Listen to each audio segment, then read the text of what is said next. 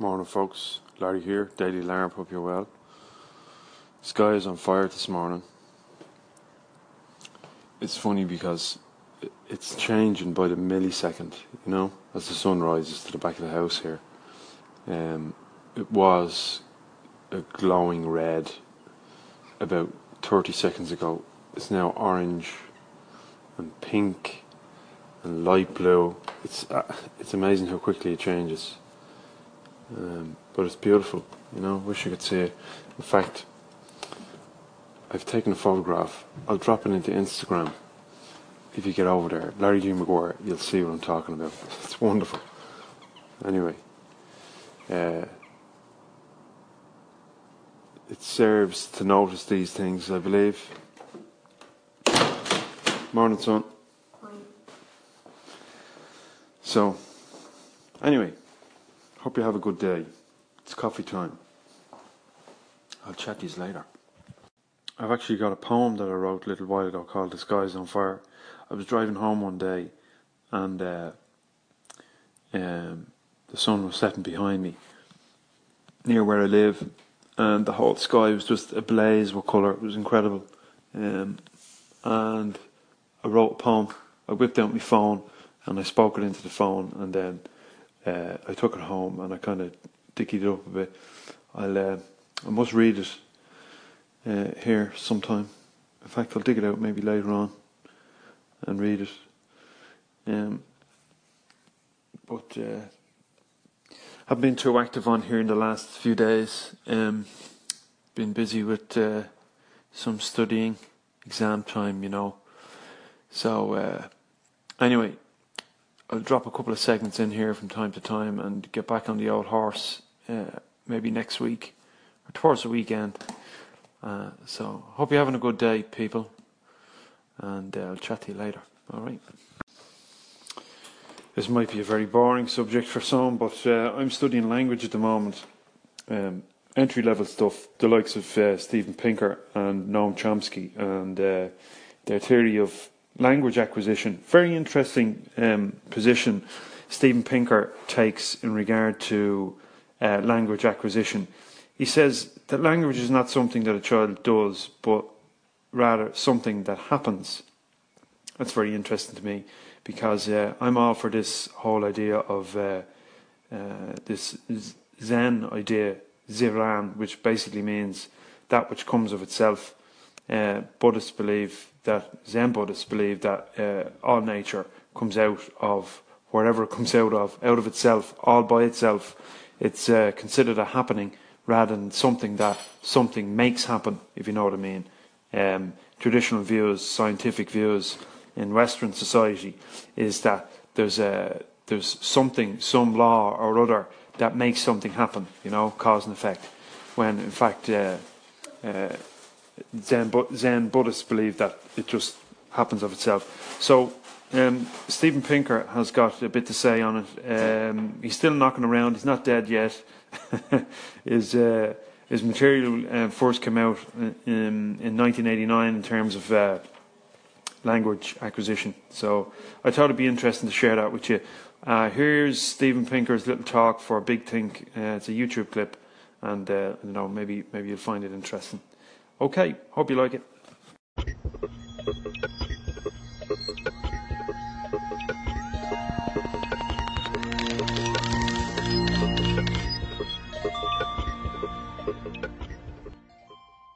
Now, children can't memorize sentences because knowledge of language isn't just one long list of memorized sentences, but somehow they must distill out or abstract out the rules that go into assembling sentences based on what they hear coming out of their parents' mouths when they were little. And the talent of using rules to produce new combinations is in evidence from the moment the kids begin to speak. At the two-word stage, which you typically see in children who are 18 months or a bit older, kids are producing the smallest sentences that deserve to be counted as sentences, namely two words long, but already it's clear that they're putting them together using rules in their own mind. To take an example, a child might say, more outside, meaning take him outside or let him stay outside. Now, adults don't say more outside. So it's not a phrase that the child could simply have memorized by rote, but it shows that already children are using these rules to put together new combinations. Another example, uh, a child having uh, jam washed from his uh, fingers said to his mother, all gone sticky. Uh, again, not a phrase that you could ever have copied from uh, a parent, but one that shows the child producing new combinations. An easy way of showing that children assimilate rules of grammar unconsciously from uh, the moment they begin to speak is the use of the past tense rule. For example, children go through a long stage in which they make errors like we holded the baby rabbits, or he teared the paper and then he sticked it. Cases in which they overgeneralize the regular rule of forming the past tense, add ed, to irregular verbs like hold, stick, or tear. It's easy to get children to flaunt this ability to apply rules productively in a laboratory demonstration called the WUG test. You bring a kid into a lab, you show him a picture of a little bird, and you say, This is a WUG. Then you show him another picture, you say, Well, now there are two of them. There are two, and children will fill in the gap by saying WUGs. Again, a form they could not have memorized because it's invented for the experiment, but it shows that they have productive mastery of the regular plural rule in English.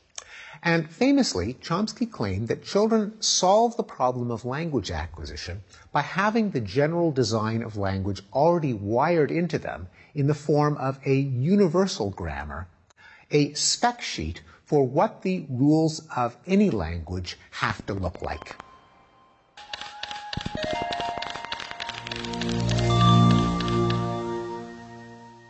Noam Chomsky has uh, a lot to say in this too. So I have a clip that I'd like to play for you. this is uh, amusing. Check it out. Booyakasha!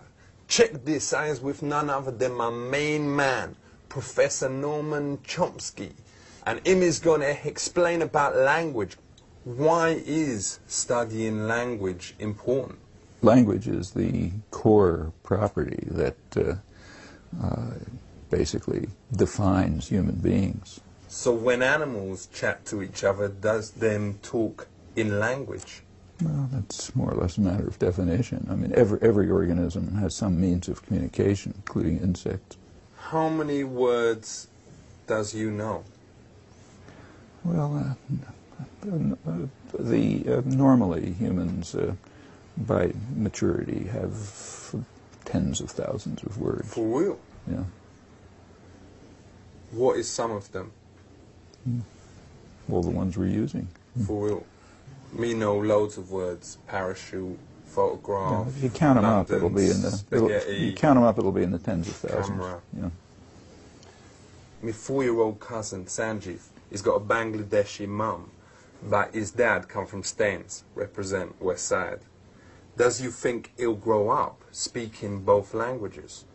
It varies among different among people. So if a So person speaks two languages, you call them bilingual. Many languages, you call it multilingual. So what you were saying to me, cousin may grow up bilingual. In, the, in normal circumstances, he will. But Professor, ain't it wrong to say just because he might be able to speak two languages that him will be into ladies and also into boys? I don't understand. There's no connection. Well, you were There's saying no he's going to connection. be bi. There's no connection at all. I mean, whether the whether he en- ends up uh, uh, liking boys or girls you're or chemistry, he's, he's going to be he's going to grow up to be bi, and I don't think that's fair. You saying that? bilingual means Yeah, having two wow. languages. It has nothing to do with bi in the sense that you're thinking of. Bilingual means having two languages. It has nothing to do with being bisexual. But how would you like it if I called you bilingual? I'd love it if I were bilingual. I'd love it if I were multilingual. If I had many different languages, I'd be a richer person. What's multilingual? Is that if Having they deal with many languages. No, no. Multilingual means no, multi means many. Because my nan's boyfriend Derek, him always tell me nan that he is cunnilingual. How many languages does that mean him speak? each, again, let me say, each of us speaks many different languages. Why don't you create a new language where instead of like the word bread, you add something like methilop or or methla or no no no or or lafina Uh, Uh, you can, you can or do for it a table call it like plela or no plela would be better for dog but you, you can do it if you like, and nobody will pay the slightest attention to you because it would just be a waste of time. but you could earn a lot of money No, you wouldn't because nobody would pay the slightest attention since it's a waste of time. Yo, so check it out. You has heard the words of my main man. Now listen up, be well clever like him, and start speaking proper. Respect. okay. Big up yourself. Say.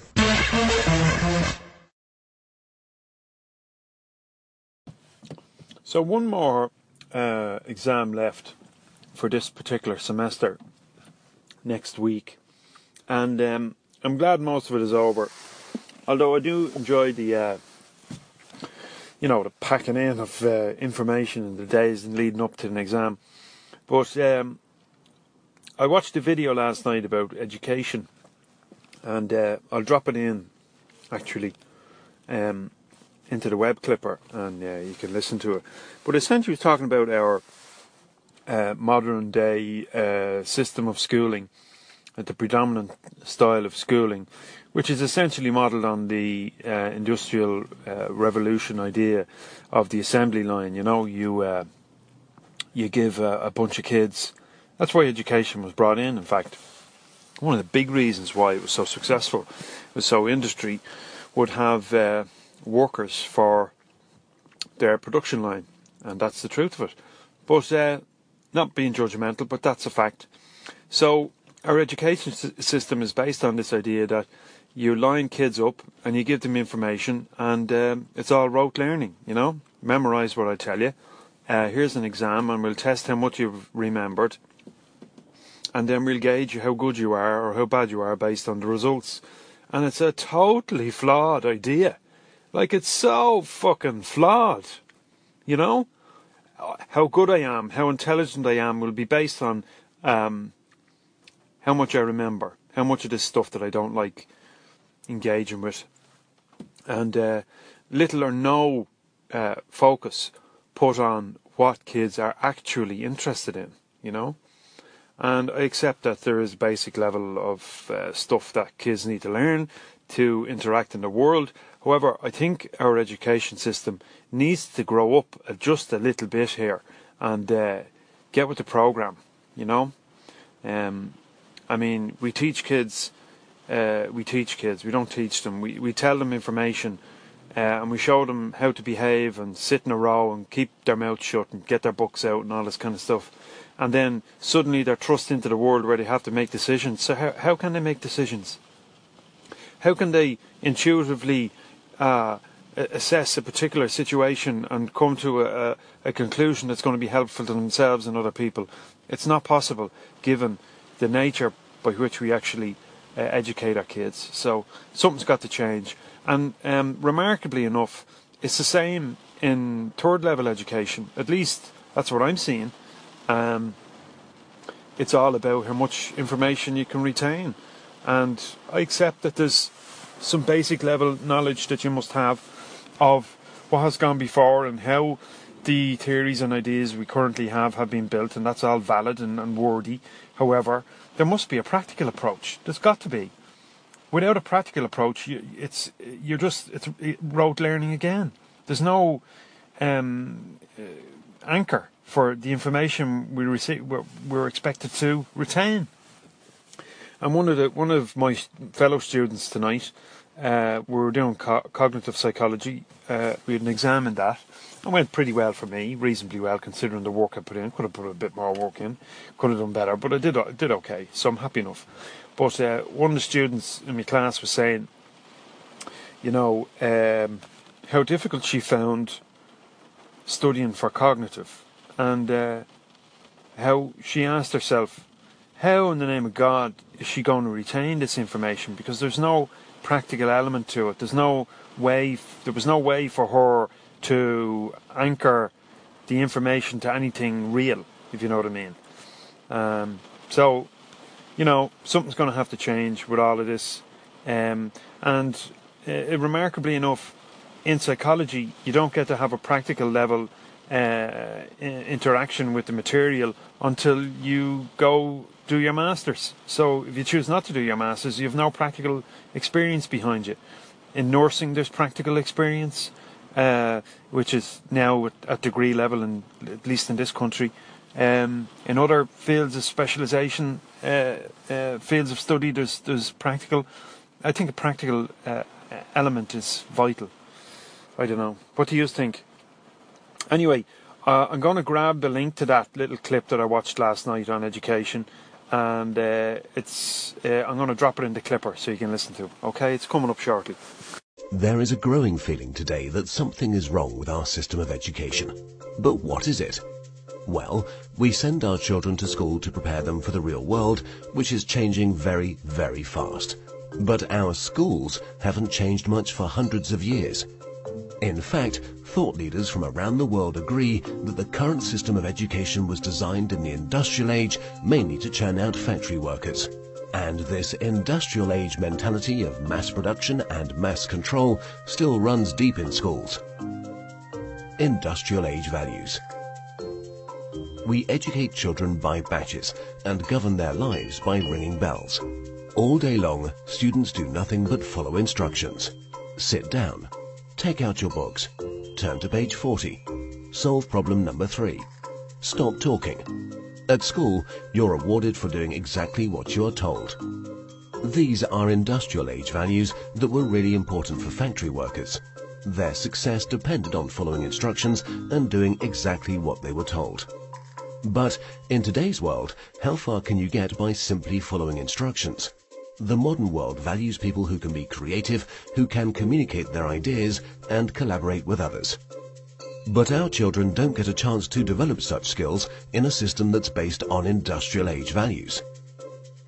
Lack of autonomy and control. At school, our children experience a complete lack of autonomy and control. Every minute of a child's life is tightly controlled by the system. But in today's world, if you're doing important work, then you're managing your own time. You're making your own decisions regarding what to do and when to do it. But life at school looks very different. The system is sending a dangerous message to our children that they are not in charge of their own lives. They just have to follow whatever is laid down instead of taking charge and making the most of their lives. Experts believe autonomy is incredibly important for children. It's no wonder then that our children are bored and demotivated by school. Can you imagine how you would feel if you were told exactly what to do for every minute of your life? Inauthentic learning. Most of the learning that happens in schools today is not authentic because it relies on memorization and rote learning. The system defines a generic set of knowledge that all children must know. And then, every few months we measure how much has been retained by administering exams. We know that such learning is not authentic because most of it is gone the day after the exam. Learning can be much deeper and more authentic. It can be so much more than just memorization and retention. But that's the only thing we measure, and test scores are the only thing we value. This has created an extremely unhealthy culture for students, parents and teachers. Children are going through endless hours of tuitions, staying up all night memorizing useless facts that they will forget very soon. No room for passions and interests. We have an extremely standardized system where each child must learn the same thing at the same time in the same way as everyone else. This doesn't respect the basic fact of being human, that each of us is unique and different in our own way. We all have different passions and interests. And the key to fulfillment in life is to find your passion. But do the schools of today help our children find and develop their passion? There seems to be no room in the current education system for the most important questions in a child's life. What am I good at? What do I want to do in life? How do I fit into this world? The system doesn't seem to care. There are so many greatly talented people who failed in the traditional school system. Fortunately, they were able to overcome these failures, but not everyone can. we have no measure for how much talent, how much potential goes unrecognized in the current system. Differences in how we learn.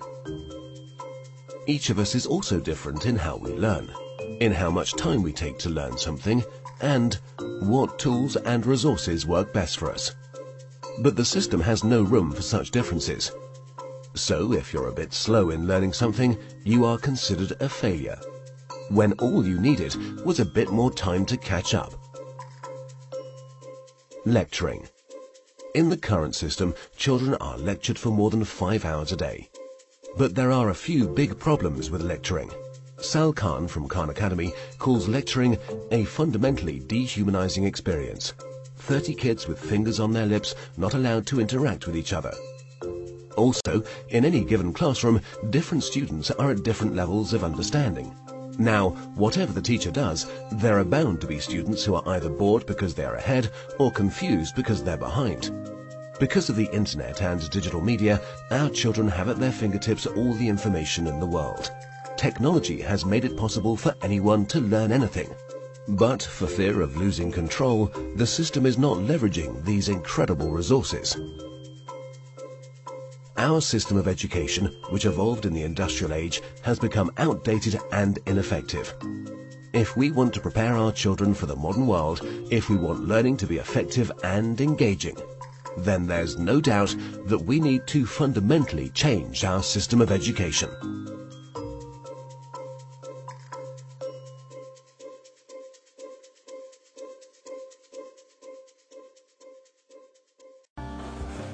So yes, education. Um, hopefully, hopefully uh, you enjoyed. Don't know if that's the right word. Um, found interesting that last clip uh, of audio. Uh, it's very much along the lines of uh, Ken Robinson's material uh, around education. If you're familiar with him, you should Google or YouTube. A few, few uh, YouTube talks there. One particular TED talk was quite popular uh, anyway, today I posted a bunch of other people's stuff. I have I've done that in the last few uh, segments and episodes here on, on the LARB, the Daily LARB. Um, I'm going to finish off uh, with a piece of my own stuff. And uh, earlier I promised you a poem, and I don't write a whole pile of poetry, but this one I wrote uh, on the way home um, from somewhere couple of years ago, and uh, it's called The Sky is on Fire. The sky is on fire to the west of here. Clouds grow as evening draws near. The old man said as he stood and watched the familiar hues of the colour swatch the light. She said, Sure, where will you go? Alone in the mix in your overcoat. Back home, he said, to a place I forgot. To join a world to remember not. The love of mine and step into the mire. From the west of here where the sky is on fire. To this time, this ground, to play the game, to throw the dice, to take my aim, to pass some time within this space, to experiment, to run the race.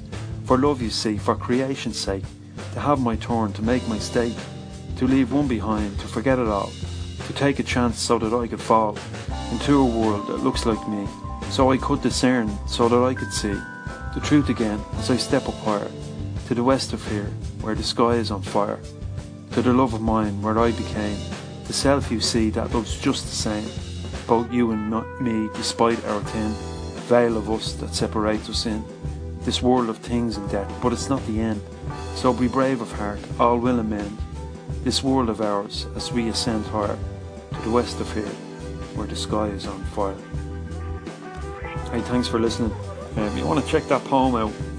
The lyrics, the lyrics, the words, whatever you call it. I'm, I'm not. Uh, I'm not big on poetry, but as I said, anyway, if you want to get this, uh, jump over to Medium. Just search for "The Skies on Fire." You'll get the poem.